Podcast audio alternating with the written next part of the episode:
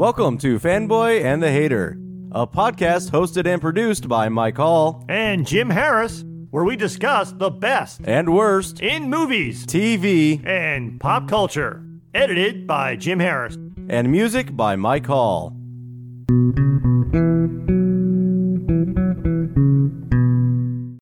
Oh, hello there. Stay a while and listen. All right, we are here on a wonderfully stormy afternoon during the Server Slam beta test of Diablo 4, which I am very excited about because Diablo is probably my favorite video game series of all time. Joining me in playing is Brandon, who started playing the game with me. We kind of got introduced to the game at the same time. And Jim is over there pretending like he knows anything about video games. What's a video game? So we're going to mostly ignore Jim. So it's going to be like a normal podcast. Yeah, pretty much.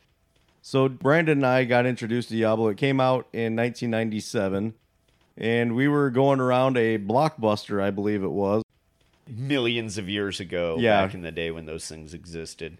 So back in the day, you couldn't get movies or TV or anything at home. You had to like go get them and Have to explain at a physical store and bring them back. And yeah, so we were trying to find a, a video game to play because to this point we just kind of played a few things. Like you know, obviously we both grew up playing games, but we never really played anything that seriously. It was the Mario's and Sonics and whatnot, Mortal Kombat, Street Fighter, Earthworm Jim type stuff. Uh, we're strolling around trying to find what game we wanted to try, and we came across this box with like a red hooded skull on it, and it said Diablo in flames. And we were like, hell yes, this is the game. I don't even care what it's about. We're playing this game. So we rented that game on PlayStation, went back to Brandon's place, and we started playing it. And I think both of us were just astonished by it. I don't know. What did you think, Brandon? It was fun. Dungeon crawler. It was the first game that I think we played that had multiple bosses to it. So when we talked about it, we were like, we beat the butcher. And then you realize you're like a tenth of the way in. It was grueling and fun. Yeah, we'd never really played a game like that because it was dark, it was gory, and like there wasn't like go over here and jump over this cliff or or anything like that. It was you're fighting demons and they're they're bloody and they're evil and it was just amazing. And then like as you were saying about the butcher, like you're playing through and all of a sudden you hear, "Ah, fresh meat." and all of a sudden you're getting like a spiked chain thrown at your face and it was just we'd never seen anything like that. And It's like I I want to play this forever, Yeah. and so far I have been. I mean, that's kind of the thing about these games is you can play them forever because they're really just dungeon crawlers. Is that the classification of this game? Dungeon crawler? Um, RPG, and this was actually the first like big named RPG for people to play. So Uh, that's role playing game? Is that what RPG is? correct. And so right now we're playing, like I said, Diablo 4. We're playing the beta version of it right before it comes out. And this one is more of an MMO RPG, whatever that's supposed to mean. I'm not really a big gamer. Massive multiplayer Yeah. something or other. So MMO would be massive multiplayer online. So it's these games have always been like there's online options, there's multiplayer options playing online. I've never really been into it that much. This one is kind of forcing you like it's open world with other people around, but you don't have to play with the other people, which is kind of cool. Um, so I played. This is actually my third beta version of going through this game. And I'm, I'm loving it so far. But for the series, like Diablo 1, like we said, we, we started playing it on the PlayStation over at Brandon's place and rented it. I don't even remember how I ended up getting it, but I ended up getting it for PC, playing it on my dad's PC. I just remember I legit found the sword that everyone was hacking to make, and I just dominated that game. I remember Brandon brought up me being get really excited about the expansion when it came out because then I could play as the barbarian and have two weapons. That was awesome, but I, I mostly only really played as the paladin. So just to take a step back from that, I'm, I, I'm sorry for people who maybe like me who don't quite grasp because obviously we're doing this as an audio podcast.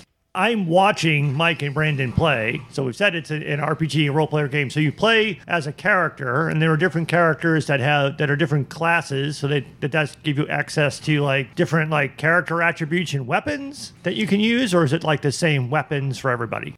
The same weapons are available, but there are some weapons that only certain classes can wield. And there are certain perks for certain classes, if that makes sense.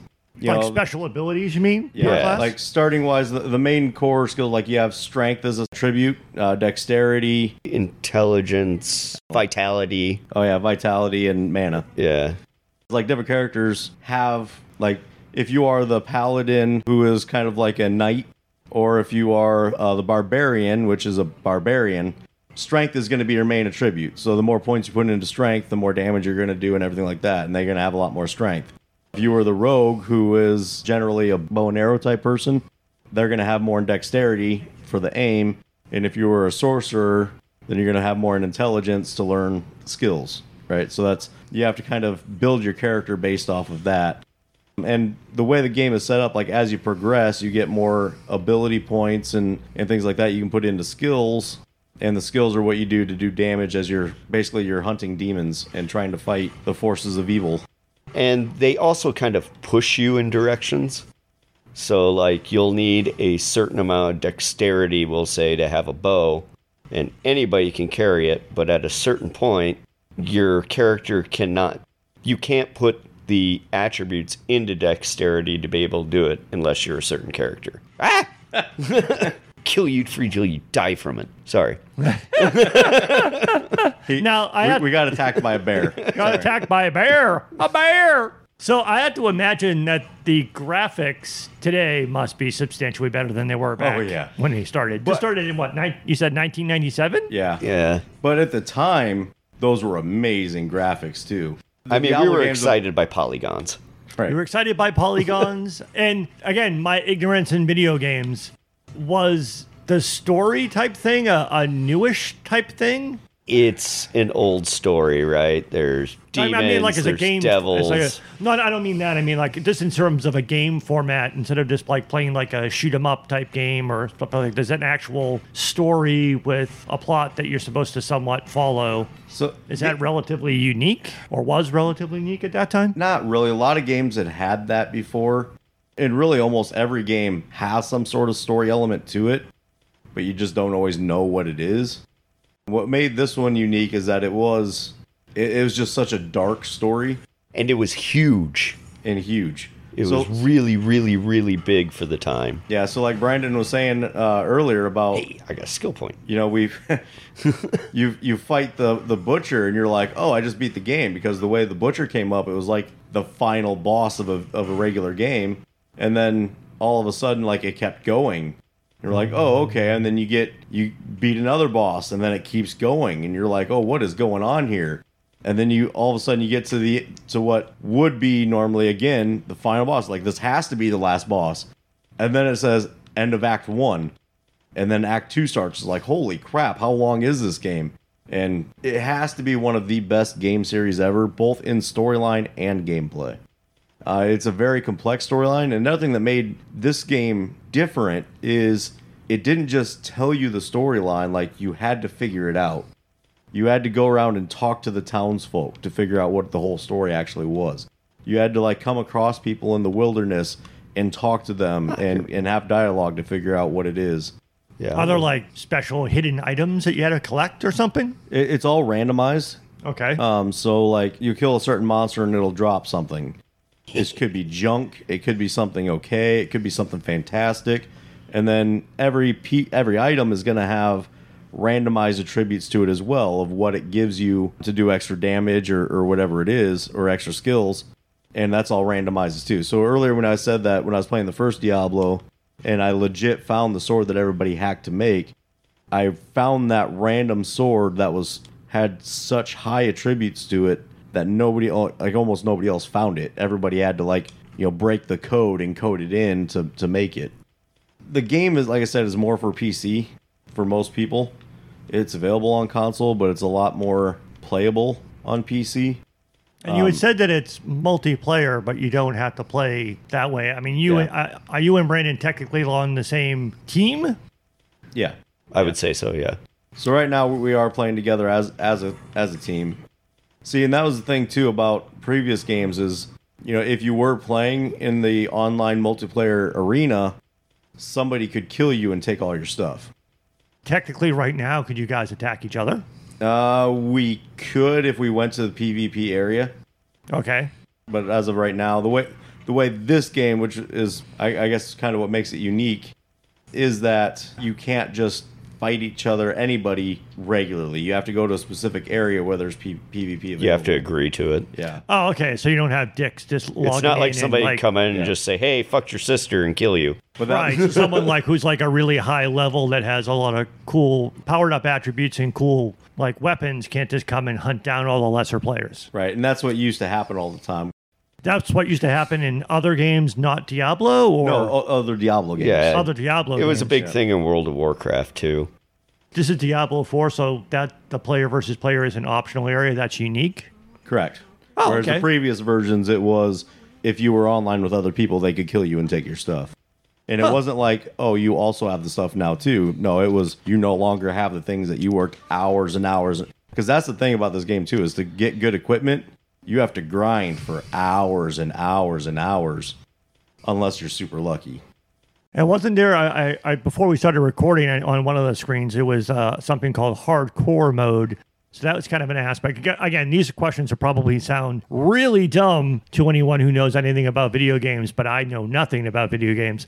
So if you die right now, you would just re- is respawn. Is that the right term? Yeah, yeah, you you would respawn at the at the most recent checkpoint. Would you lose the stuff you had, or No, usually I'm not sure how this one works yet. I haven't seen it. sometimes you lose it, but you can come back and get it. Yeah. And sometimes you just kind of respawn, but the durability of all your weapons goes down. And you lose some experience points. So, so that's how you can keep playing and playing and playing because even if you die, you get to come back. Right. Mm-hmm. Unless you're playing in hardcore mode, when you die, you die. yeah. correct. And then you're DED dead. That's all the dead. That's a dead without an A. That's great, A dead. Another thing that makes this game, or at least at the time, Yeah, but and somewhat still continues to make this game different and I would argue better than most games, is that there's so many different ways to play. So, like we mentioned, all the different characters, and now there's between all the games, I think there's like seven or eight different types of characters you can play. And throughout all of them, each one has so many different ways to play each character because they've got certain skills, but you don't necessarily use all the skills. You choose which skills you want to use, and as you get experience points and you level up, you get to choose what you put those ability points into to make those skills stronger. So, for example, I've noticed that Brandon's character seems to turn into a bear like creature, yes, Is it is that- a werebear. a werebear. Yes. So, is that like ability of your character class? Yeah, right now I'm playing as a druid, and uh, druids have the ability to harness nature. So I could be a werewolf, I can do electrical attacks, earth attacks, wind stuff. Mike is playing a rogue, so their techniques tend to be more dexterous, like bows and arrows and traps and things of that nature. Yeah, the the druid is more of a tank, which would be like a big sturdy character that can take a lot of damage and also puts out a lot of damage, but is usually slower. The rogue, which throughout the game there's been different types of rogues, and this one you could be either. You could be either a bow rogue, somebody that shoots bow and arrow, or you could be like one that uses knives. Uh, previous games there's one that used pole arms more. I tend to be the bow more, so it's more hit and move, which is weird because normally my play style is very much the tank. But for some reason, uh, in Diablo 3, I learned to love the rogue. Does that also give you like ranged attacks? Yes. Or- Yes. So generally speaking, the way that, and that's kind of why I, I let Brandon choose what character he was going to be first. Finding out he's going to be more of a tank type character, that's why I chose the rogue, so that while enemies are focusing on him, I can sit back and pick him off. So, like in this situation, they all come to me, And he hits all the red barrels and, And- kills himself. That scans. So we we started playing the series together, and we've continued playing the series together to a certain extent. But I mean, honestly, I would say I probably took off with the game a lot more than Brandon did. Yes. When I got the first one on PC, like it was really like people would be like, "Hey, let's go do this thing." I'm like, "Nah, I'm gonna I'm gonna stay home and, and play this game." And nobody really understood why as much, except Brandon understood because he played it before. But then Diablo 2 came out, and I played the crap out of that. And I guess that's an important thing to talk about too. Is Diablo 2 for people that that really love the series? Diablo 2 is like the best game for most people because it's much more of a computer based, really focus and know what you're doing because Die, motherfucker. Sorry. once you uh, put ability points in, you couldn't change it. And so you were kind of stuck with what you chose. So if you didn't know what was going to happen down the road, you were kind of screwed. And what I didn't like about it was like I had developed a character that I really liked playing with. It was a lot of fun to play with. And then you get into the harder difficulties. So I guess that's another thing to, to point out too.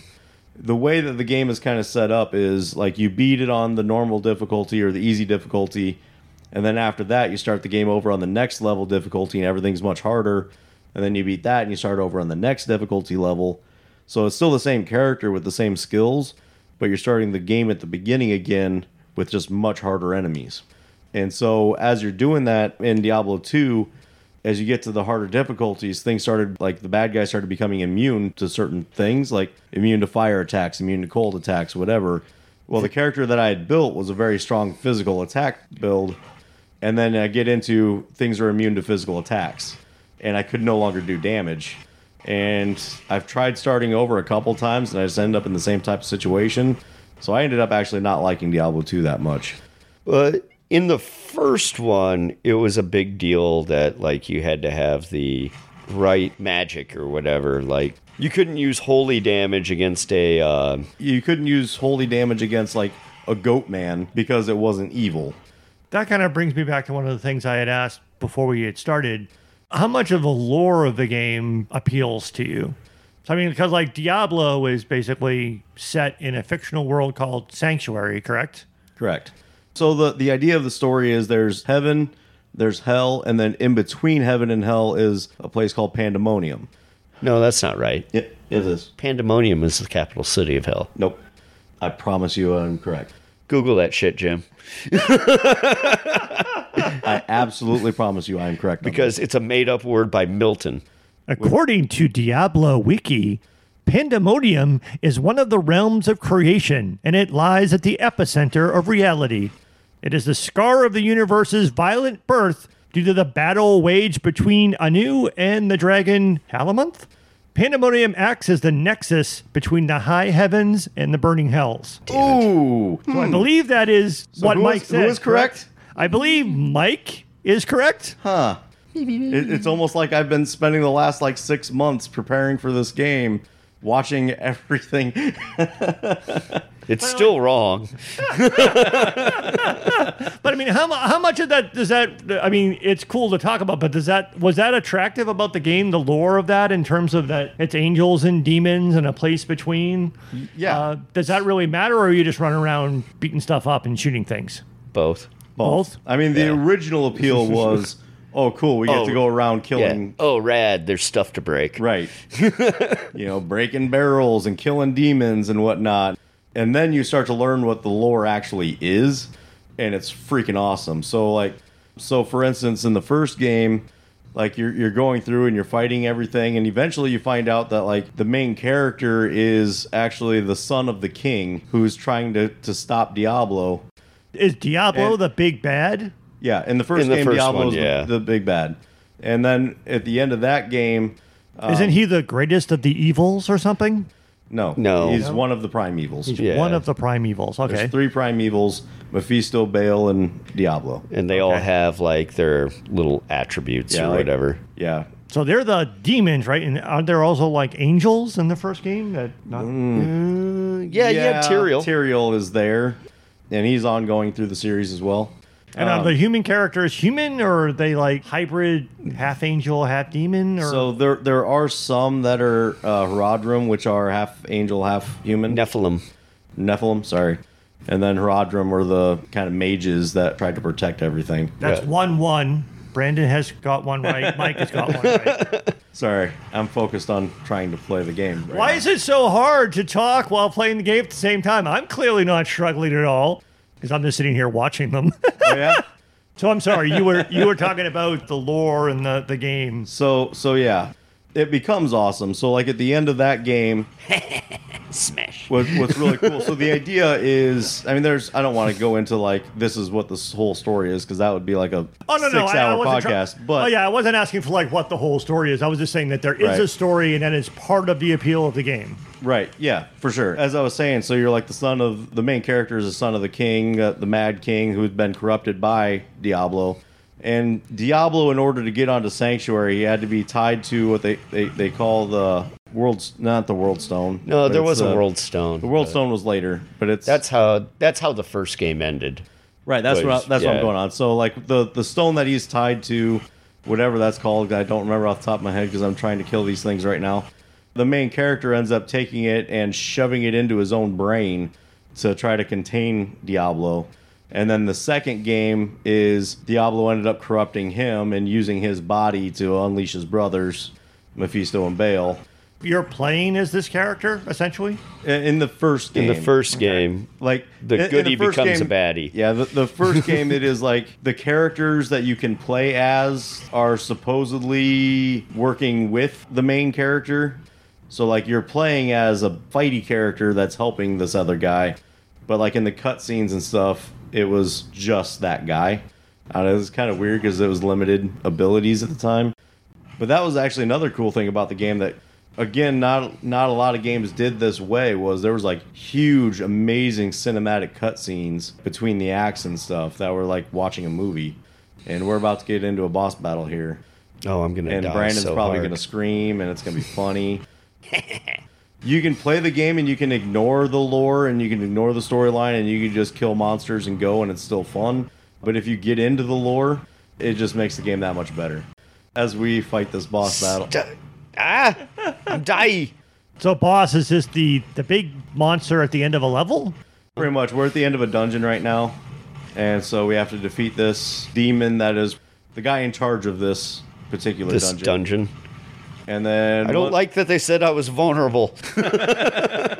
how dare they psychoanalyze you like that? I know. No matter how accurate. It's not my fault. But it's nice you get to work out your aggression by hitting things. And the things that die deserve it because you know they're evil hellspawn. They're hellspawn. demons. Once we defeat this boss at the end of this dungeon, a chest will appear, and you know we get a bunch of cool items out of it, which then make our character stronger to move on to the next dungeon. Or in this game, we can travel the world of Sanctuary and do whatever we oh, want to do. Oh, You gotta shoot them way harder, faster. Keep an eye on your health there. I'm doing it. There we go. Suck it. So there, we just got a bunch of items, and did we level up? We probably leveled up. We leveled up.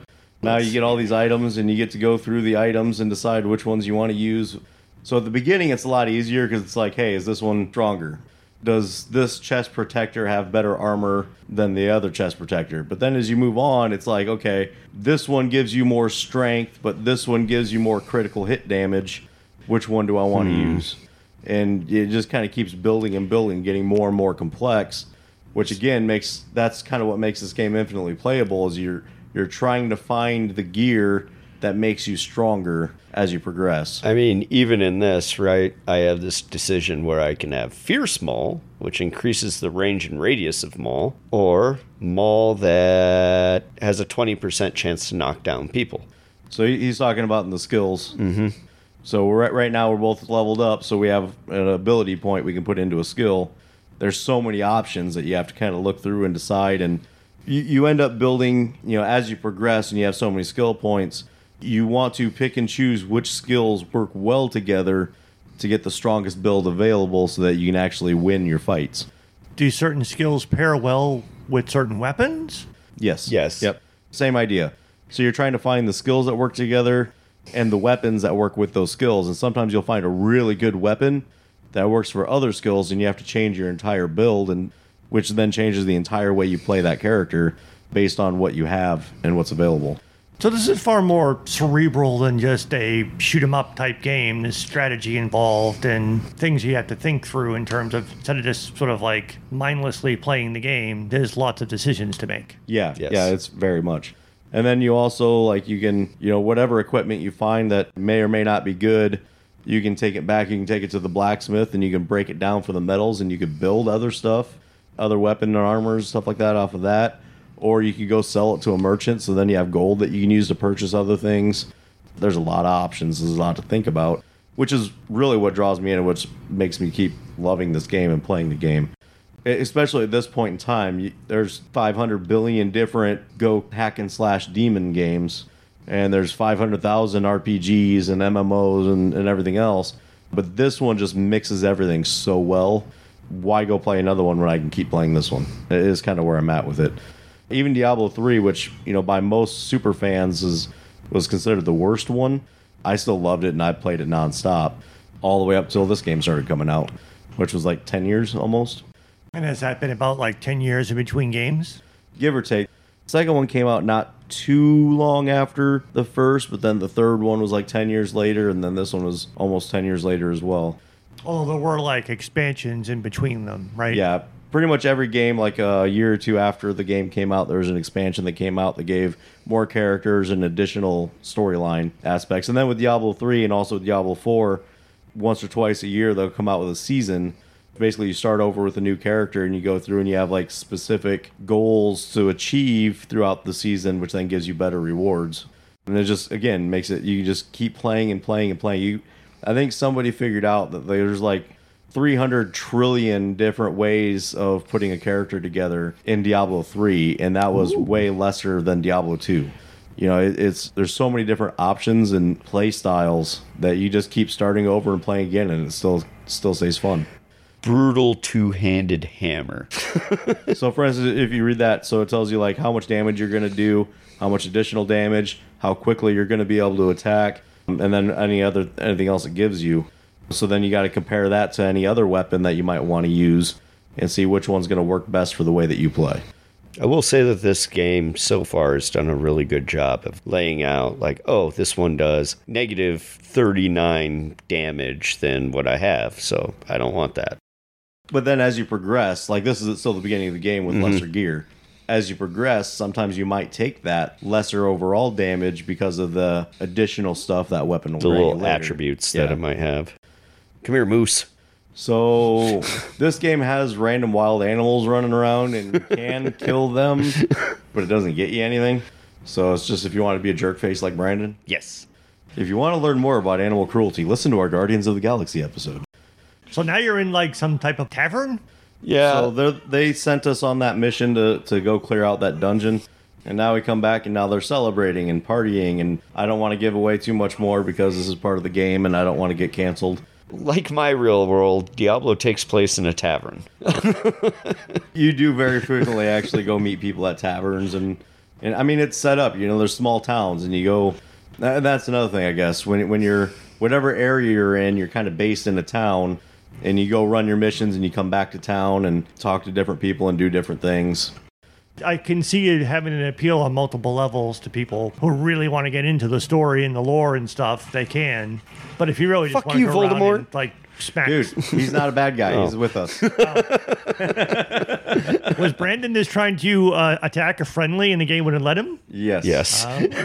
in my defense, he looks evil.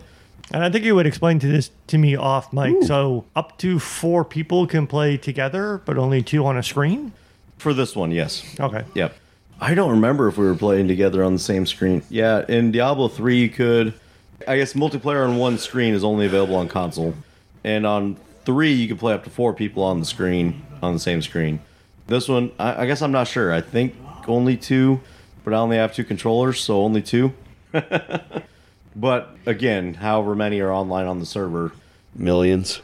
But so in this game, what it is like, you can have a group of up to four playing together, like as a group, but you're still going to encounter other people in the world. I went through some of the story in the first go through of the beta, but I've been mostly skipping it because I'm kind of saving it for when the game comes out. and then I'll really immerse myself. So I, I love this game so much. I actually took a week and a half off work to just play this game when it comes out. And I'll probably play through it with two or three different characters at least to build them up to see which ones I really like to play with the most. So we're recording this on May 13th, and the game comes out in June. Yep, June 6th is when it officially comes out. But if you pre order the game, you have early access June 1st. So they always release a beta, so you're essentially helping to test the game? Uh, not openly like this normally. Not this big. Usually they kind of ch- pick and choose like certain people that are like known in the, the world of fandom and let them test it out, uh, which they did as well. They even took some of those like you know some people that run YouTube channels that like that's all they do is play Diablo type games and stream it and teach people how to play it and whatnot. Teach people how to build their character the way that, that they should. They took a bunch of them and gave them already built up characters in Endgame and let them play the Endgame to see how it tested out and played. Because that's actually where an ongoing thing is this game doesn't start until you beat the game. It's the end game that makes it more fun to play because you beat the final boss and then it's just kind of an open world go run dungeons and whatever else is available at the time. So beating the game means beating the, the built-in storyline? Yeah, and then you then you get the opportunity to build up your character and find all the weird, cool weapons, and depending on what you pick for your class, learn new skills and like when I think in the first one when we played that, I beat the game at a level twenty, and the levels go up to ninety nine. yeah So you just keep going. maybe we just pause the recording for now Okay, you guys play.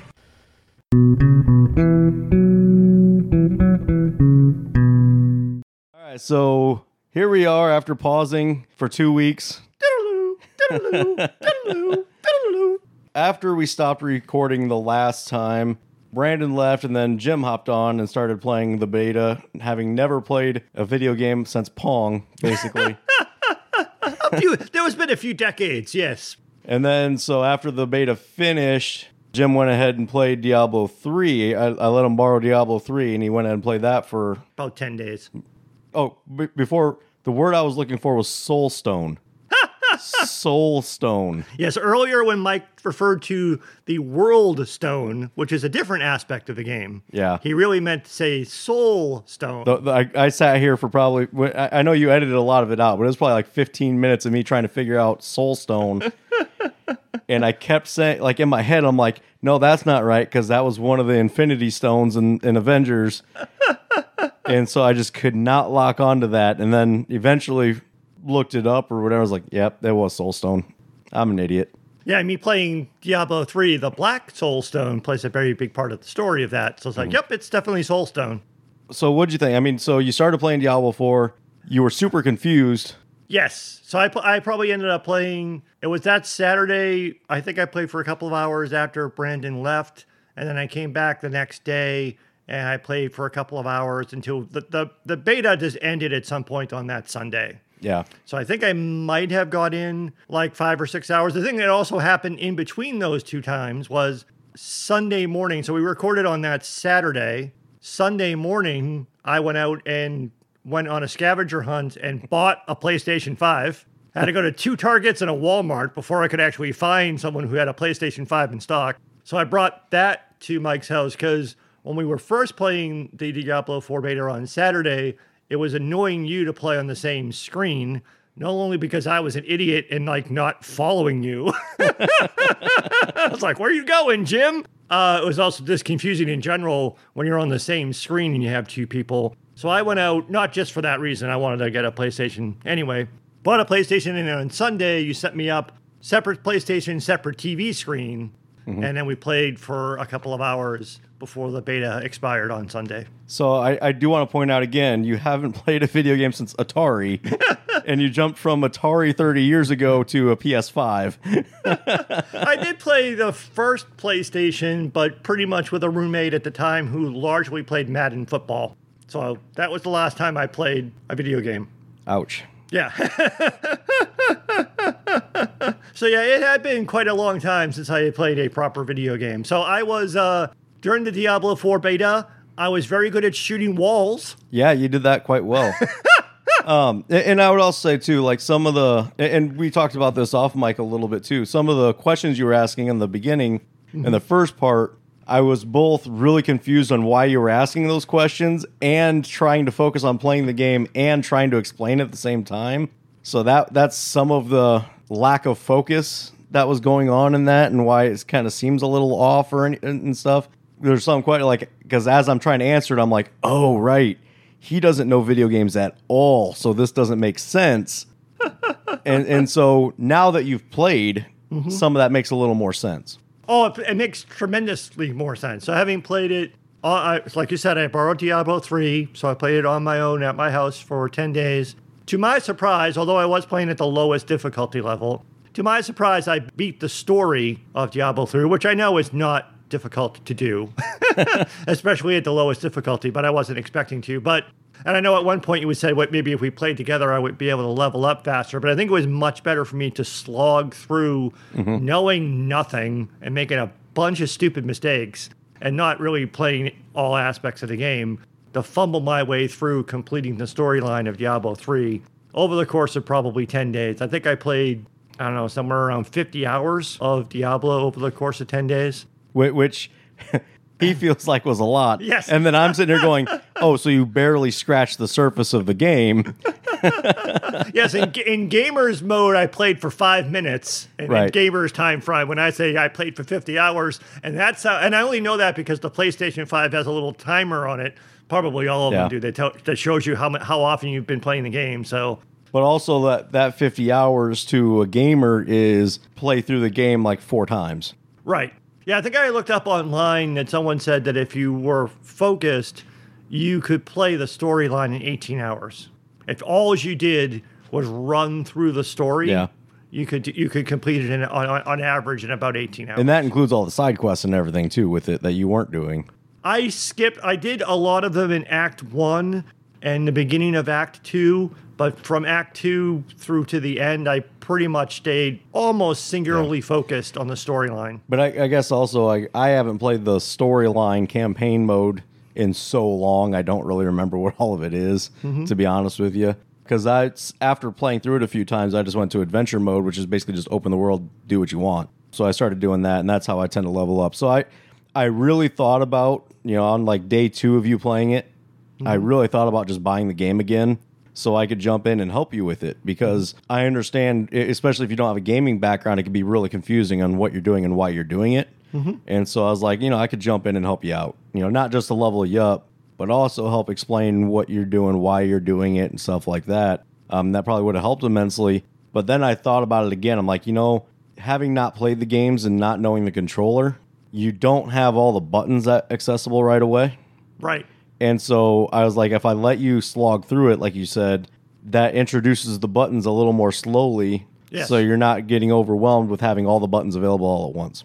And I like the fact that you could also customize it too and, and move things to different buttons, mm-hmm. which help things. But yeah, I, I was very, as I said during the first part of the recording, I don't have a lot of manual dexterity or coordination. So a PlayStation controller is a very meh, fumbly thing for me to operate.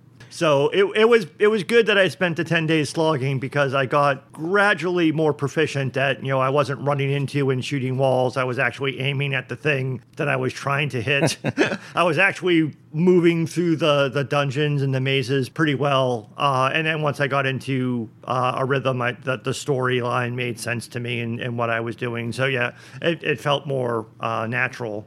And, and that, that lack of coordination and dexterity is not just with your fingers on a controller. Oh, no, It, it is across the board. Yes, exactly. uh, which you know we, we often joke about. He's he's always got to have a lid on his cup because he spills his drinks all the time. Mm-hmm. Always got to have a bib when he eats because he just spills everything all the time. Mm-hmm. Basically, I got to vacuum after you leave. Every exactly. Yes. so so yeah, uh, it, it gets to be funny. So you you enjoyed Diablo three. I did. I mean, like one of the things I asked during the while I was bugging you and Brandon while you were playing It was like, how important is the story, how the lore, and you get into it. Mm-hmm. And you can obviously play the game with ignoring it for the most part. The very first time you go through it, you kind of have to pay attention enough to understand why you're being mm. sent to do the next thing. But it is actually kind of a, a cool story. and it kind of blends together and tells an interesting thing to follow. So it was actually enjoyable. I could see. I ran through all of Act One with one character. I played with, as a demon hunter, and then I went back and redid Act One with everything but a necromancer because I was going to have to buy the necromancer pack to play as necromancer. When I ran through with the other characters, I skipped. I just hitting the continue button. I didn't have to listen to the story. I was like, I know what's happening now, so I just kept mm. going through it with that. And then I ended up finishing the whole game with the Demon Hunter, and I only did past Act One with uh, a Witch Doctor. So I didn't really, but I played at least a little bit with all of the characters other than the Necromancer. But the very first time through the stories of each of the acts, it was fun to follow, and the cutscenes were fun. And it was an interesting story. I, I, I enjoyed it. It does definitely add a, a layer to the game that if you're looking for that and you're into that, I, I can see why it would be enjoyable. And and I would say also, I mean, Diablo 4, when we were playing the beta, the first day of just playing it a couple hours together, the first day was enjoyable enough for you that you bought the PlayStation and stuff to play it the second day, which then was enjoyable enough to you that you were curious about Diablo 3. And so you started playing that. Um, so, and for me, in the, in this, in the time in between, I went back and started playing Diablo 2 Resurrected again because I no longer had, I, I, I've been craving Diablo so much, and after having the conversation, I actually went to I wanted to play Diablo one again, but it wasn't available unless I wanted to like go back and buy it for PC or something again. I really just didn't want to do that, so I started playing Diablo two Resurrected, which for you, Jim, and if anybody else doesn't know, so Diablo two came out was it ninety nine something like that? It, it came out a long time ago. but people have been playing it so much for so long and they've been kind of craving like hey could you update it a little bit so a couple years ago, uh, they came out with Diablo 2 Resurrected, which is basically just kind of a remastering of the same game. So it just looks a little bit better, but it still plays the same and everything. Couple minor tweaks to it. So I started playing that again because there's so many people that are so Diablo 2 is like the best game ever. And I just, as I mentioned before, I didn't, I liked it, but I didn't like it that much. So uh, we'll, we'll get into that a little bit more later. And you had, when I said I wanted to try something, you gave me Diablo 3 specifically. Why was that? So So why didn't you have me borrow Diablo 2? Uh, well, a because I don't have a physical copy to let you borrow. I downloaded it, Ah, so that, reason? that's a big part. But also, Diablo Two is a game for hardcore gamers. Diablo Three is more enjoyable for all gamers. So Diablo 2, the reason it's so enjoyable is because it's it's designed specifically for a hardcore grinding. I'm gonna play this forever, over and over and over again. Spend hours and hours and days and years grinding on this game, playing it. Whereas Diablo 3 is much more enjoyable for a medium game. So like if you don't have all the time in the world to play, Diablo 2 is going to be really rough to to do anything high level.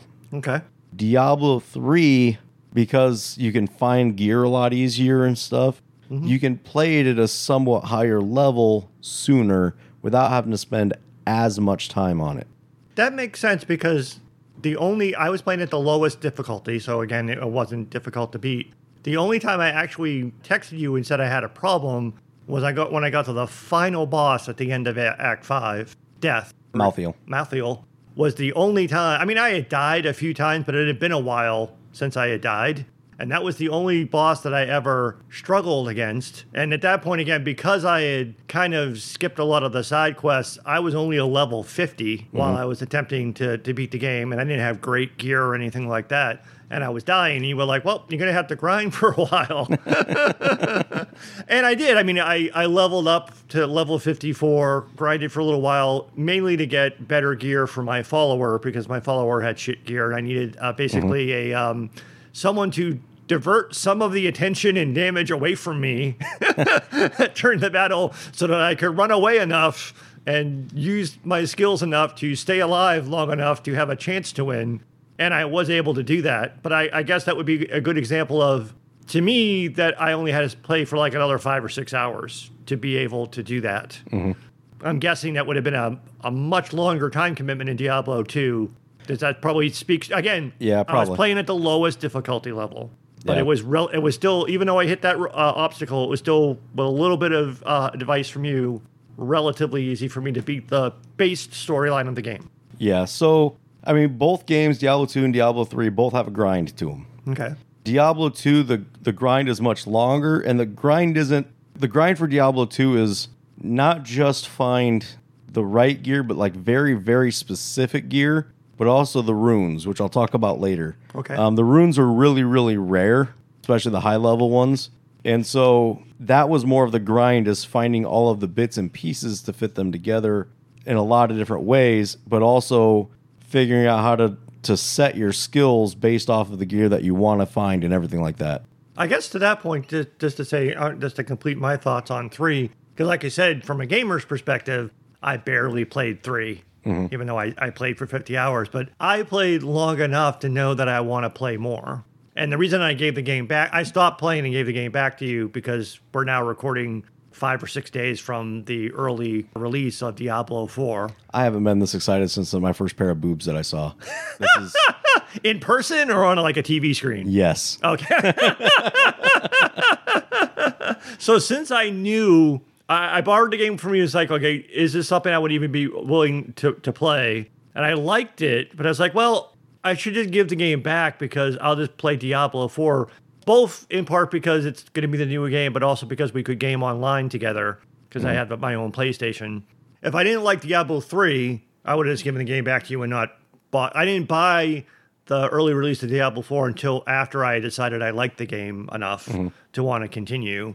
And I did only complete the storyline, didn't spend a lot more time with it, but I played it enough to grasp some of the things that you and Brandon had talked about of how infinitely playable the game is and all of the different combinations and permutations. I mean, I only played briefly with six of the characters. I only went beyond level 20 with two of the characters. So I didn't spend a lot of time with all mm-hmm. the classes but I got enough of a little bit of oh, there's different strategies for different characters and different classes and different gear combinations. And again, well below level 70 in D3, I didn't really see any of the real gear like you showed me this morning before we did this recording. But I got enough to know that oh, there's a lot more to the game, mm-hmm. and you could just play like you guys said, it's endlessly replayable. I get it now. And that's why I was like, I'll buy Diablo 4 and I'll, I'll play Diablo 4. So I know I've only scratched the surface, but I really did enjoy the trying to figure out different combinations of skills, trying to find some gear. Even again, my dumbass newbie trying to beat the big boss in Diablo 3 is like, I figured out, it's like, I'm dying. So there are some skills that allow the demon hunter to go into shadow form and basically get some extra health or avoid getting as much damage. And there were some gear and skill combos that kept me alive just enough to not die so that I could win. Yeah. So I got it and I can understand how there's a lot a lot of thought can go into it. It's not just a point and shoot game. There's a lot more depth to it. So I get it. So so yeah, the the the grind in Diablo 2 for that is looking for very specific items, very specific gear, very specific things. Mm-hmm. And those only exist in a randomized way. Where Diablo 3, it's much easier to get the gear and adjust the gear. So there's a lot more aspects to the game, which to me makes it more enjoyable. The play style is a lot more enjoyable to me, but you don't have the satisfaction of finding the piece of gear that you've been grinding for quite like you do in D2 Okay. because it's so much easier to get because there's different ways of getting the gear. You don't just have to grind playing the same level.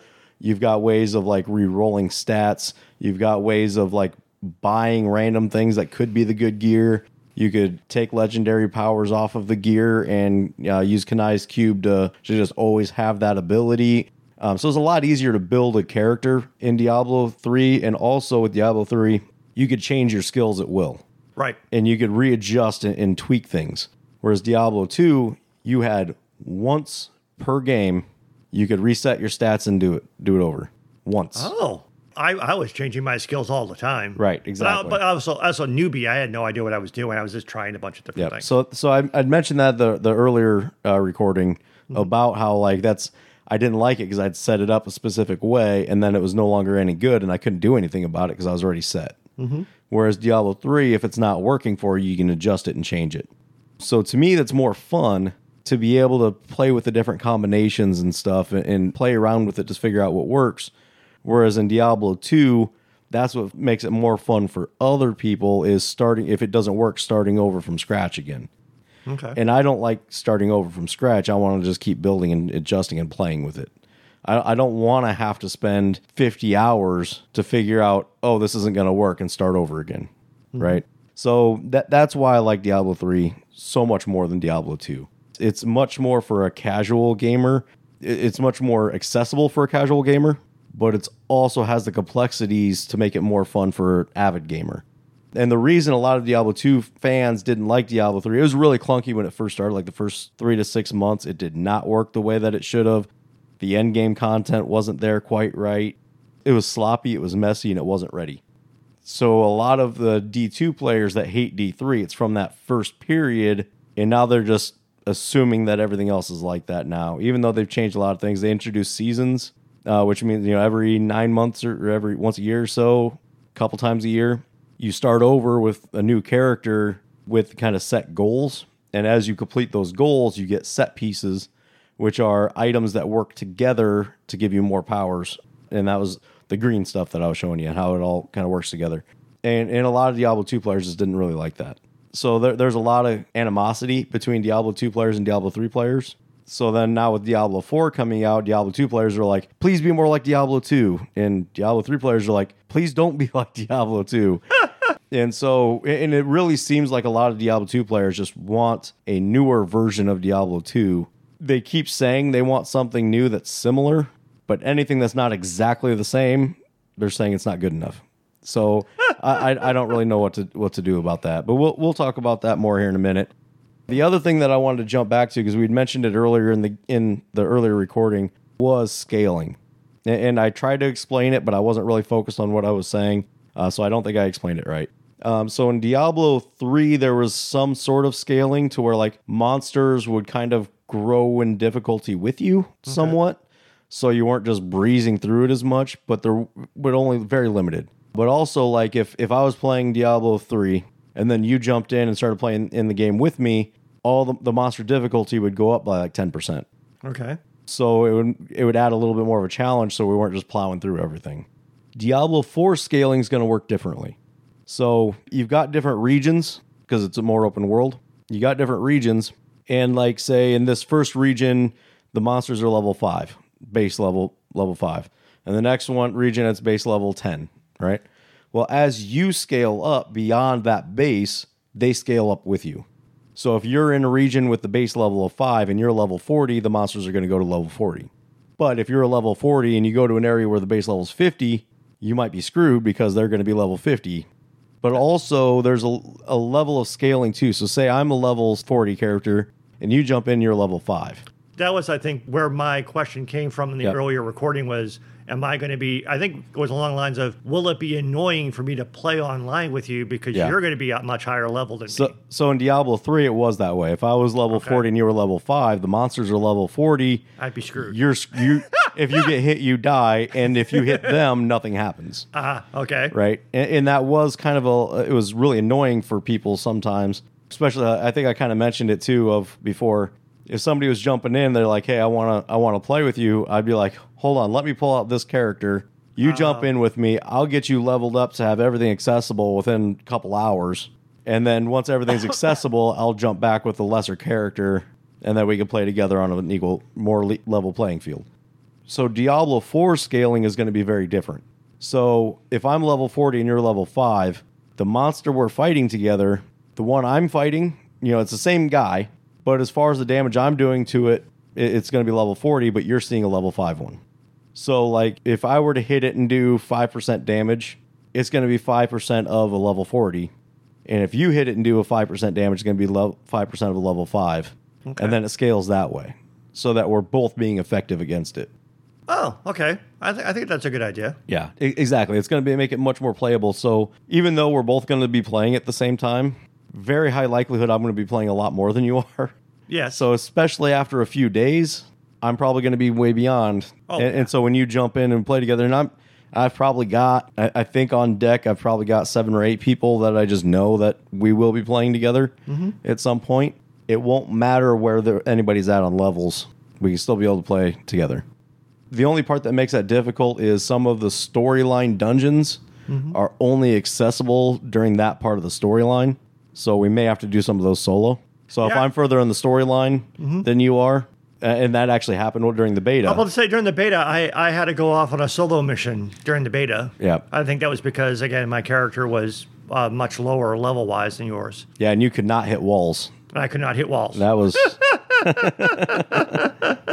so yeah, that that's how scaling is going to work in Diablo 4, and I think it's going to be much better. Now, is that something? I mean, I think that that's much better. Yeah. Is that something that hardcore gamers are going to be annoyed by? No, no, I don't. I don't think it will. I, I can't really see any negative aspects to it. Okay. Um, it's different, but it should be good. Anything else from your experiences that you wanted, to, or any other questions about the game series or anything?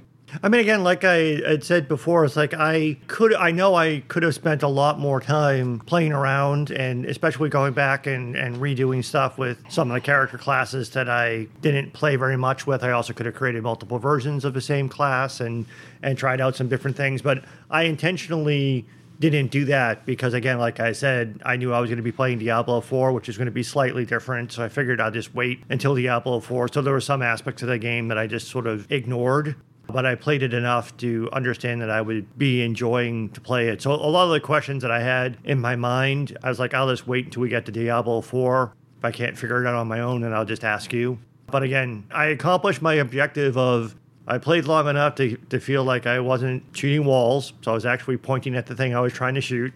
Understood how to navigate the dungeons, how to go through the story, and, and a general idea. And, and the other thing I knew too is like the system's changing a bit in Diablo 4 in terms of the way the skills work and the way the mm-hmm. and the character classes are changing a little bit too. So it's like I shouldn't really get too attached to I like a monk or I like a wizard or I like whatever because it's five different classes to a certain extent. Mm-hmm. And four, it's like I'll just wait until four.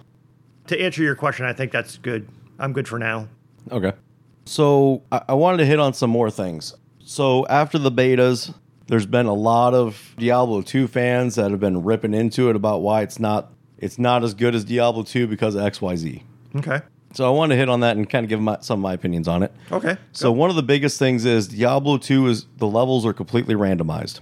So like when you go into the dark woods, which is a big area, you know, it's a big open area. You've got to explore that whole big open area trying to find whatever it is that you got to find there.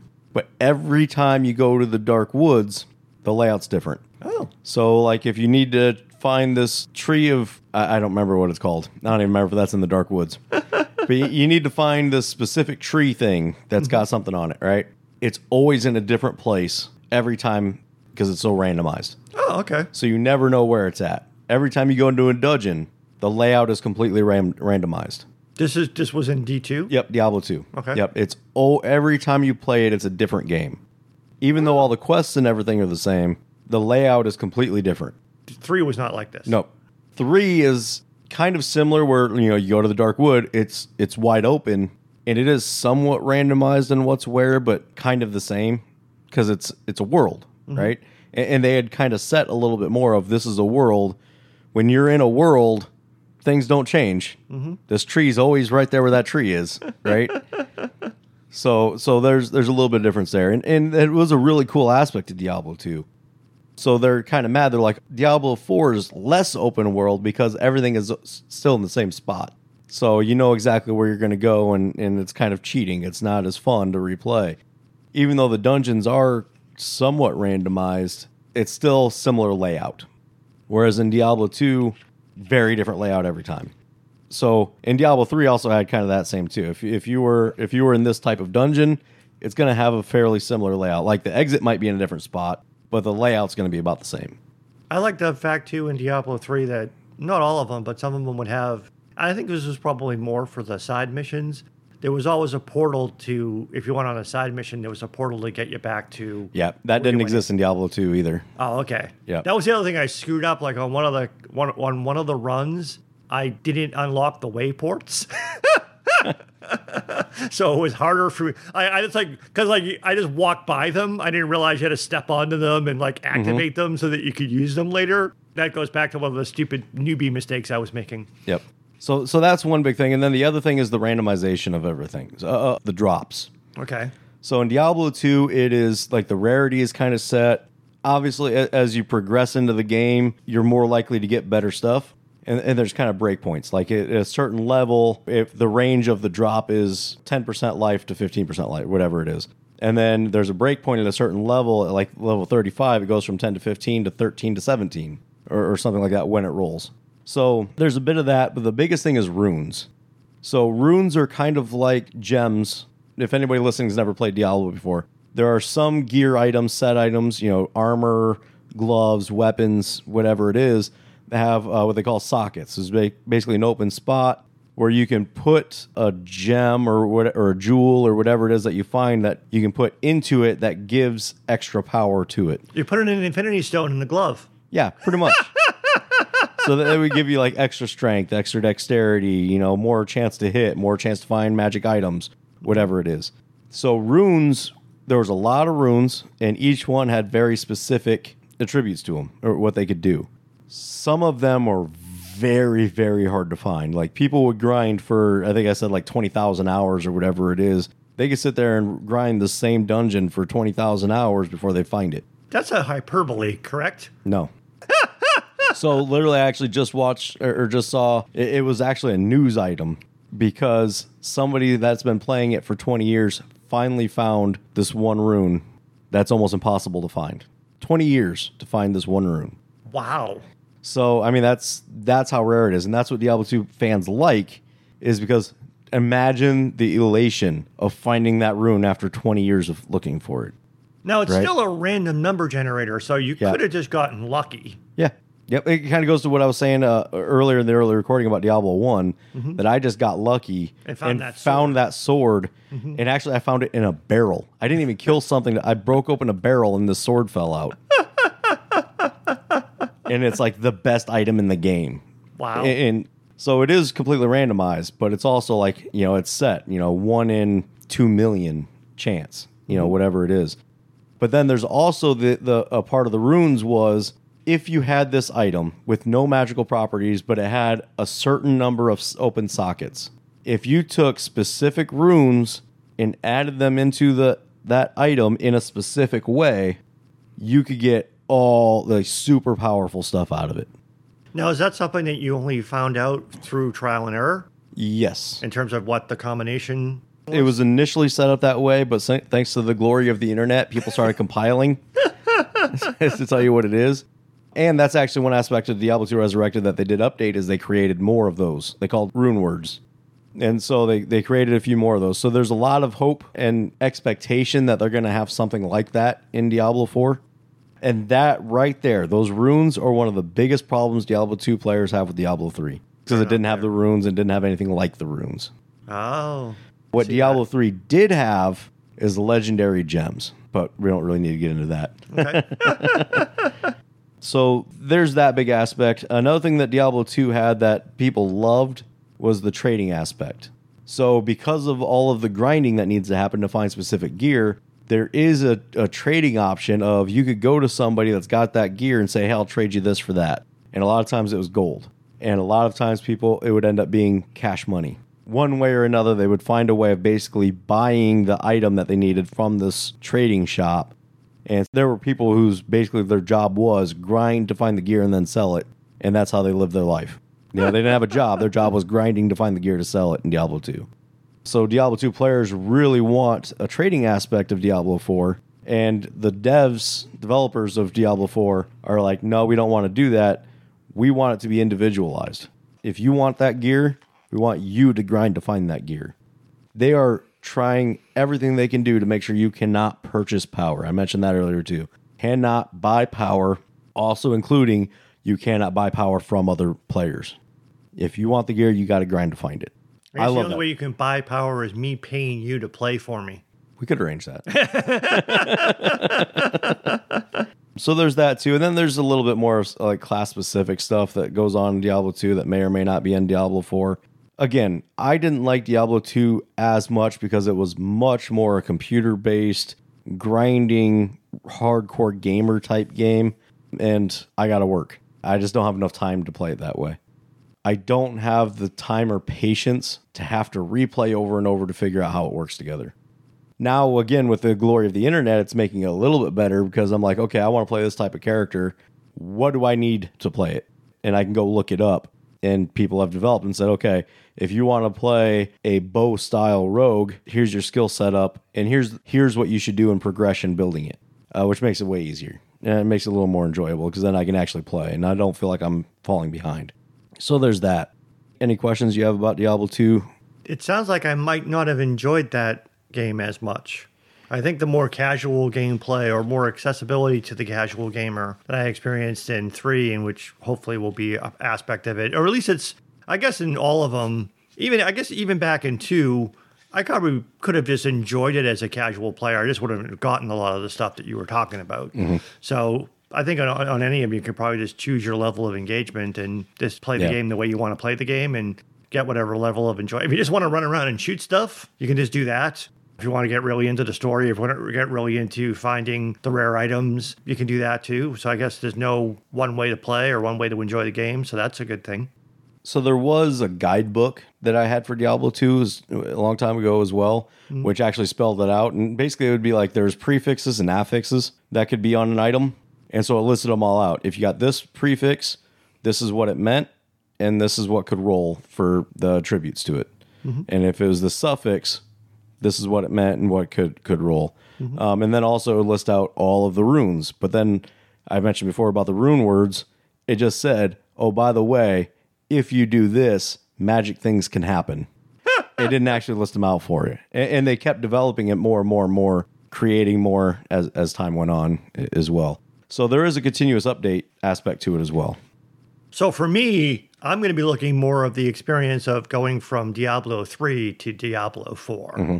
So I, I mean, it, it's great to have that backdrop, and I'm sure a lot of people who are listening who have played Diablo back to 2 is really cool to hear that. For for me, I'm really going to be again a very limited amount of time, but I'm going to be comparing initially at least Diablo 4 to Diablo 3. So Diablo 2 had three difficulty levels. Okay. You play through on normal, and then after you beat the game on normal, you start over at the beginning of the game again on hell, I think it was, or nightmare. And then once you beat that game, then you start on the next one, which I think is hell. I don't remember. It might those might be reversed. I don't remember. I'm not good with words. And by um, beat the game again, you mean going back through the campaign and the story Yep. of the game? And that, and that's all you're doing is just going through the campaign over and over again. Oh, and, that, and that's the only option in D2 in Diablo 2. Yep. Whereas in Diablo 3, there was something that I didn't get to. I beat the game, which I guess is the campaign. Yeah. I never got into what's adventure mode. Uh, I mean, it's the end game, is what they call The it. end game? Okay. Yeah, and that's and that's kind of where I was going with it. Is with Okay. Diablo three, with with Diablo two, it made it infinitely playable. Is the grind to get the better gear to advance. Okay. And what Diablo two players didn't like about Diablo three is how easy it is to keep advancing. Okay. And that's what I loved about it is you're always advancing.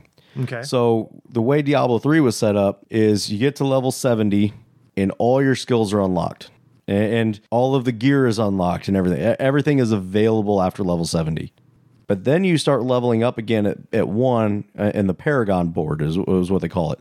So you get level 70 and then Paragon level, whatever you're at. And to show how much I played Diablo 3, I am at Paragon level 664 which again to hardcore gamers i barely played uh-huh. you know you know compared to people like the streamers and stuff that have really that really break it down and play it and so what the way that's developed is you've got your skill board which just basically you know in diablo 1 and diablo 2 you put points into whatever skill you want to use okay. and, and the skill becomes stronger as you, as you build those points. In Diablo 3, we don't have that skill board. In Diablo 3, it's when you reach this level, this skill unlocks for you. Mm-hmm. A- And, that's it. Right. And then you can find gear and stuff that makes that skill more powerful right. or, or adjust that skill a little bit. Diablo 2 doesn't have that. Diablo 2 has like maybe plus one to that skill, which it makes it just a little bit stronger, but it doesn't alter it the way that the, the gear alters the skills in Diablo 3. And then the Paragon board is like you level up on Paragon, you get a point to put into whatever aspect you want to. And there's four sections of the board, and you kind of rotate. So you get one point for this section, which could be whatever your main stat skill is vitality, movement speed, mana build, whatever it is. And then you could choose what you put it into, that skill into. And then the next time you level up, it goes to the next section, and you can put it into one of those. You know, so there's a total of 16 options that you can put points into to keep advancing. I love that ability because then I could customize and make the I could make a build, I could make a character play the way I want to play and I'm not going to get screwed at somewhere along the line because of the way I like to play. That's what I didn't like about Diablo 2, and that's what I loved about Diablo 3. And no matter what you're doing, you're always advancing. You're not stuck trying to find something. You're always advancing a little bit, which then also allows you to advance in difficulty level, which then increases the chance of finding the magic items, et cetera, et cetera, so you can keep building. So that's what I loved about Diablo 3. Now, the way that Diablo 4's Paragon board is going to be very different. So is it going to have a system similar to three? Kind of, but no. Okay. It- it- it's a weird combination of of two and three because it was like a skill tree. From what I remember very briefly from the beta, there was a skill tree which looked kind of like the skill tree you showed me in D two, but not. exactly. So So Diablo 2, you had 100, I think it's 100 levels. And then once you've got level 100, you no longer get any skill points. You no longer get to advance in any of your skills. And I already explained Diablo 3. Diablo 4, it's going to be once you get to a level 100, then you start the Paragon board, which is where the skill tree is. what was the thing? Then what? Maybe I, am using the wrong term. I remember from playing the beta, I got a skill point. Yeah, I said it could kind of wrong. Could Yeah. put it on something that I thought was a tree.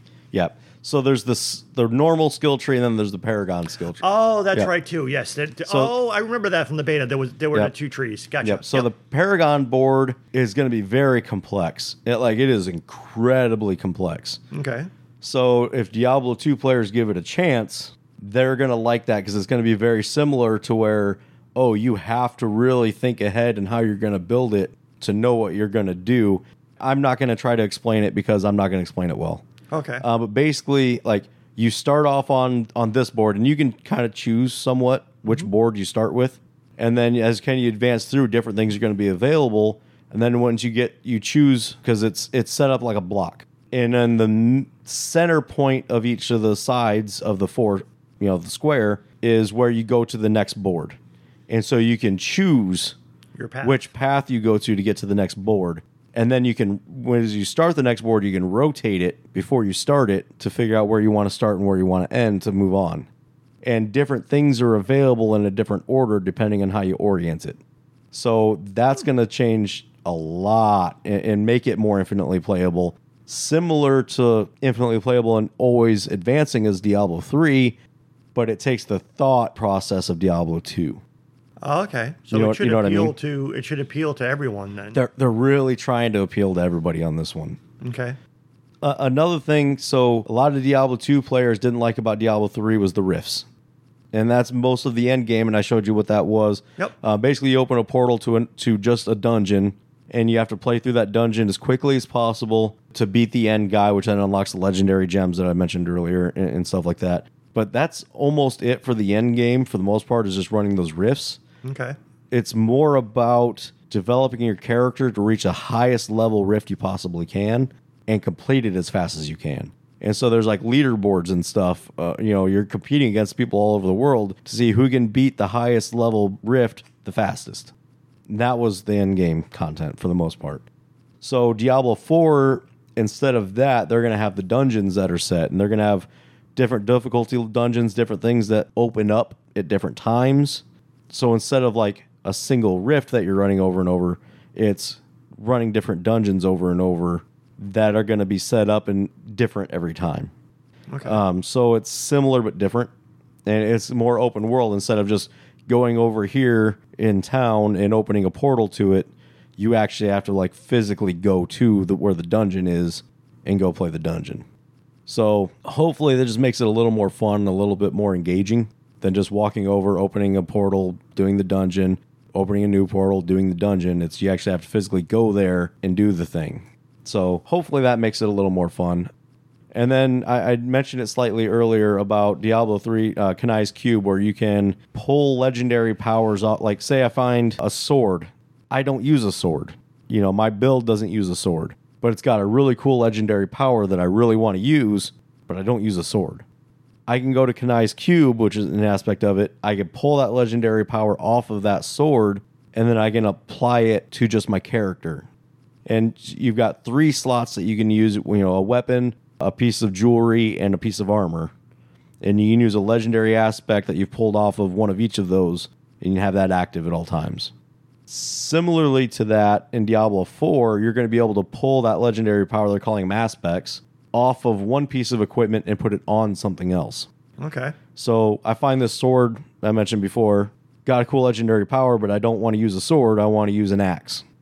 I can pull that legendary power off that sword and put it on the axe. So now I've got the axe with that legendary power. Nice. Um, similarly to that, you beat a dungeon that gives you a, an aspect or, or codex, whatever they're they're calling it. It's a lower level of that legendary power, like the base lowest level possible of that legendary power, but you can you put it on anything. Whereas if I were to pull that you know stat rolled high level legendary power off that a- that sword, I put it on the axe. Well, now it's permanently on the that axe. I can't put it on anything else unless I pull it back off that axe again. But I when I beat the dungeon and have that power available, I can put it on anything I want. So I think it's going to be interesting. Um, Diablo 4 really seems like it's going to be about a lot of different ways to customly build a character that you want to play the way you want to play it. But there's also going to be the aspect of you're going to have to earn it. You're not going to be able to just walk through the game and get it. You're going to have to earn it and figure it out and build up to it as well. It's not all going to be available right away. Like it feels like it is in Diablo 3.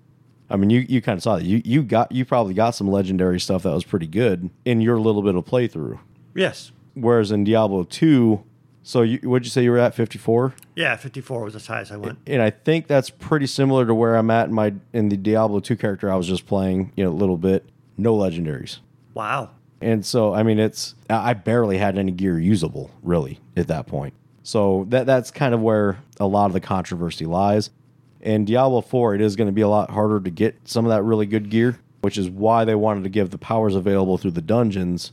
So that way to kind of hold you over so you're not lacking the ability to play the way you want to play. It's just not going to be as good as if you find the gear. That makes sense. It seems like they're trying to reach a compromise between Mm-hmm. the people who like Diablo 2 and the people who like Diablo 3. Yeah. So- while also still having a game that is approachable to casual gamers like me. Yeah. So it's not something that it's. I mean, it's it's difficult to try to be to appeal to everyone. You're you're going to piss off everyone to a certain extent. Like Yeah. every everything that a hardcore gamer doesn't like, a casual gamer will, and vice versa. So you're never going to find some like perfect equilibrium where everybody is happy. Oh, but yeah, at the same sure. time, from the game developer's perspective, the more people that they can appeal to, the better, because then they have more people who are Yeah. buying and playing the game. I'm going to recap just a little bit. Okay. So Diablo One, what was awesome about it is it was it was dark, it was gore. And I I mean, like it was physically dark, but it was also like mentally dark. Like it, it was an emotionally dark game. It was gory, it was brutal. Diablo Two was a little bit lighter, but it was much more based off of a skill tree. So Diablo One, like once you reach the high level, everything's maxed out. So you just play the the way you want to play. Diablo 2, you have skill trees that you could only have so many. Like there's between, you could put up to 20 points in each skill. And between all of the points available and all of the skills that are available, I mean, that, that's where I was going. I think I said it was like 3 trillion or something like that, different ways of putting a character together. And so that's what a lot of people liked about Diablo 2. And then Diablo 3, what people didn't, another thing that people didn't like about Diablo 3 is that it, it was much more cartoony. It was brighter. They had like levels of like rainbows and teddy bears and unicorns. They had pets that would run around and pick stuff up for you that were ridiculous. You know, they had a little unicorn. They had uh, a rag doll. They had, you know, d- different things. Some of them were a little more dark and grotesque, and some of them were just cartoony. And there was like, you know, there's a weapon that's in the shape of a hamburger. You know, it's funny, but to hardcore Diablo players, like, no, that doesn't belong in Diablo. Diablo is supposed to be dark and gory. That doesn't belong in this world, and, and I fully understand that. But but uh, as we said, it's a much more accessible game. Diablo three is a much more accessible game. Yes. So Diablo 4, it's supposed to be darker, and I felt like it was darker, a little bit more gory. It has that complexity of building the character that the, the way you want to build it. It has the flexibility of being able to, oh, I don't really like this setup of powers, so I can use gold to pull it off and redo it. You know, it's it's not free like it is in Diablo 3, but it's still available if you need to do it so I, I like that as well. So, and the gameplay style is similar to Diablo 3 2, where it's mo- much more accessible and easier to follow. So, it really seems like they're pulling the best parts of the first three games and mashing it together in the best way possible. I don't know that they could do it any better than the way they're doing it. We'll see. But that's my expectation of Diablo 4 is that it's going to be infinitely playable like the other ones. It's going to be complex. It's going to take a lot of thought. It's going to be dark and gritty, which is awesome. It's just the best of all the worlds. And, and that's why I'm so excited. I said, you know, I mentioned earlier how excited I am for this game. Uh, I don't know that I've ever been this excited for a game. I was really excited when Diablo 3 came out, but I did after my disappointment in Diablo 2 just because of the way that I play and the time I had available. I didn't think Diablo 3 was going to be that great. I was pleasantly surprised. I mean, that was a game I played it for a while. I liked it, and then I stopped playing it for years, for like four or five years. And then like somebody came and was like, "Oh, what's this?" And so we started playing it again, and I fell in love with it again and played it way more.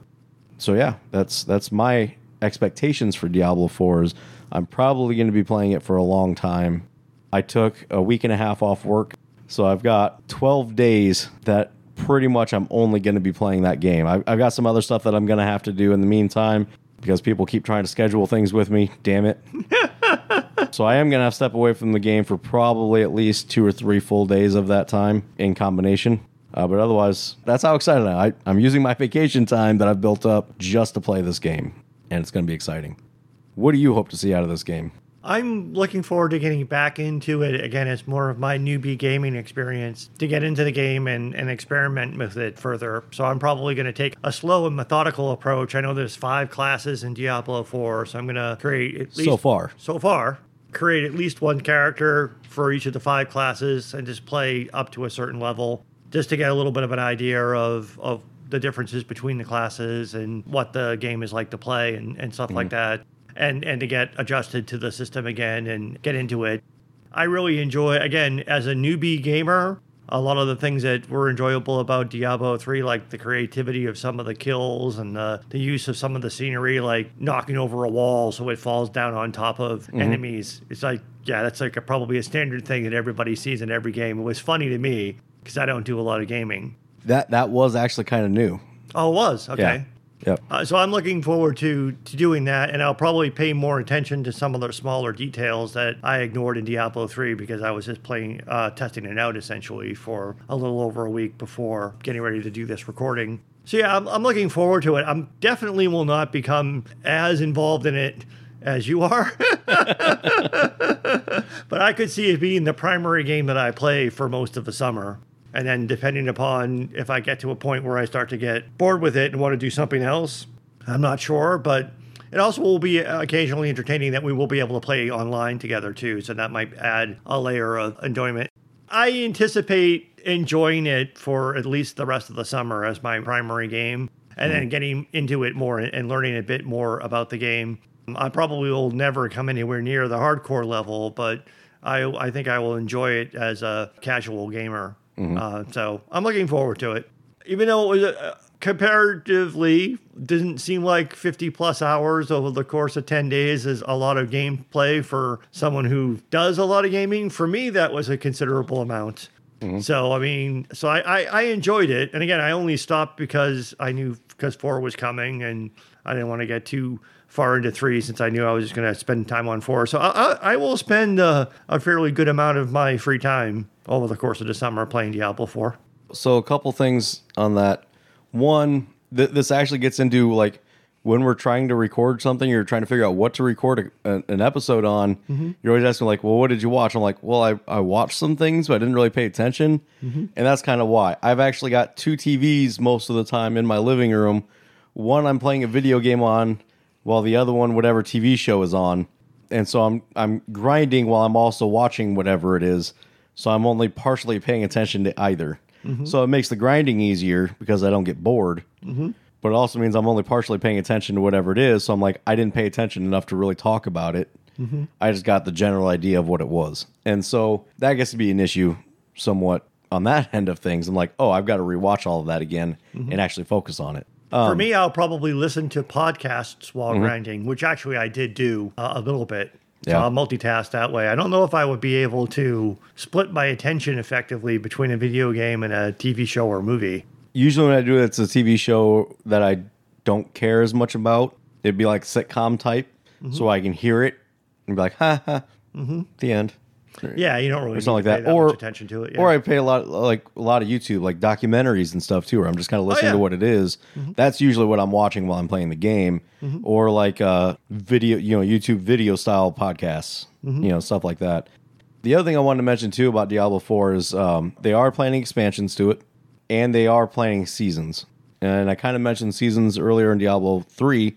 Diablo 4 seasons are going to be similar as far as like you're starting over with a new character, but it's going to have a theme to it. And they haven't really explained too much what that means, but it's going to be like blood theme or something like that, where it's going to be a new mission, new campaigns, new things like that, instead of just saying like, "Oh, go kill this person." It's mm-hmm. an actual storyline campaign. So I, I just realized this too. In the earlier recording, mm-hmm. I had said something about the rogue and like every time, every game, the rogue's been a little different, like weapon style and stuff. Mm-hmm. And I slightly misspoke, and that's if you hear hesitation in my voice, is because I know I knew I was misspeaking, but I didn't remember how. And and so like the first Diablo game, there was the rogue, and it was mostly bow based, I believe. okay. The second game, it was an Amazon. And you could either be bow based or you could be javelin or spear based. In the third game, they kind of took the assassin and the Amazon and put them together and called it the Demon Hunter, which was bow based for the mm-hmm. most part. Um, and then you had crossbow or, or regular bow. And this one, they're going back to rogue, which again is more bow based. So they were the same but different classes. And so when I mentioned earlier about like expansions, there are going to be expansions in this one. There always is. And they always introduce new playable character types in the expansion. And so there is the expectation that there's going to be a spear based expansion now. Expectation that's going to be the first one. There's also thought of like a paladin base or crusader base, you know, something like that. But they have pretty much struck that down, saying, no, that's not going to be it, from what I've understood anyway. If they don't do something like that somewhere down the line, I will be very disappointed. You know, they have to. They, they, they've got to have something that's sword and shield based. That, that's kind of the main character of Diablo, has always been that. How frequently do expansions come out? So, I mean, the game is launching in June. When would we? Would the first expansion be next year? Generally speaking, it's about a year later, Okay. usually. But because of the expectation and the work that's going into it, it wouldn't surprise me if it's sooner. It wouldn't surprise me if they do more expansions than just one and they keep releasing new because they are really building Diablo 4 up to be a long term based game, like a lot of the Blizzard's other games are. You know, mm-hmm. You know, uh, there's still people playing World of Warcraft. It's still expanding, right? Oh yeah. And, and, I think that's kind of what they're doing is they're trying to build a world that they can keep expanding on, similar to other games, to keep people playing it, instead of just going, all right, I guess we'll just put some new items in. They want to build the world, so hopefully that's what they do. Well, I'm looking forward to it. The game comes out normal release on June 6th. So if like Mike I, you, you buy the, one of the early release things, you get access to the game six days, five days early. Yep. When I bought my pre-order, it said 6 p.m. Eastern time on June 1st. But yeah, I, I'm looking forward to it. I, I expect to enjoy it, and I think part of the uh, a large part of the appeal is that we can both like the game at completely different playing levels and playing styles. I can enjoy the game as a casual player. You can enjoy the game as a maybe I don't know. Would you even be not quite a hardcore player? No. No. So you're uh, at a level well above casual, but below hardcore. You can enjoy it. Hardcore players can enjoy it. And even though some people might not like the scaling that you described, I think it also, for me at least, it allows people of multiple playing levels to play together. Mm-hmm. And I think that's a, a good thing too. So I think it's going to be fun. I'm Yeah. really looking forward to it. Six All right. days, we'll be playing less than six days, five days, Four days. four days. Oh, yeah, today's Sunday. I got my days wrong. Four days. Four days away, we'll be playing. In four days, we'll be playing Diablo 4. Four days and three hours. Any party words, Mike? What would Deckard Cain say? This does not bode well. Thank you for listening to Fanboy and the Hater. We really appreciate it and would love to hear your feedback. Give us a rating, write a review, Reach out to us on Twitter at Fanboy and Hater. email us at thefanboyandthehater at gmail.com. You can find all of our episodes on our website, fanboyandhater.podbean.com. That's P O D B E A N. where you can download the free Podbean mobile app for Android and iOS. You can also find us on all major podcast platforms, including Apple Podcasts, Google Podcasts, Stitcher, Spotify. iHeartRadio, and many more. Once again, thanks for listening to The Fanboy and the Hater.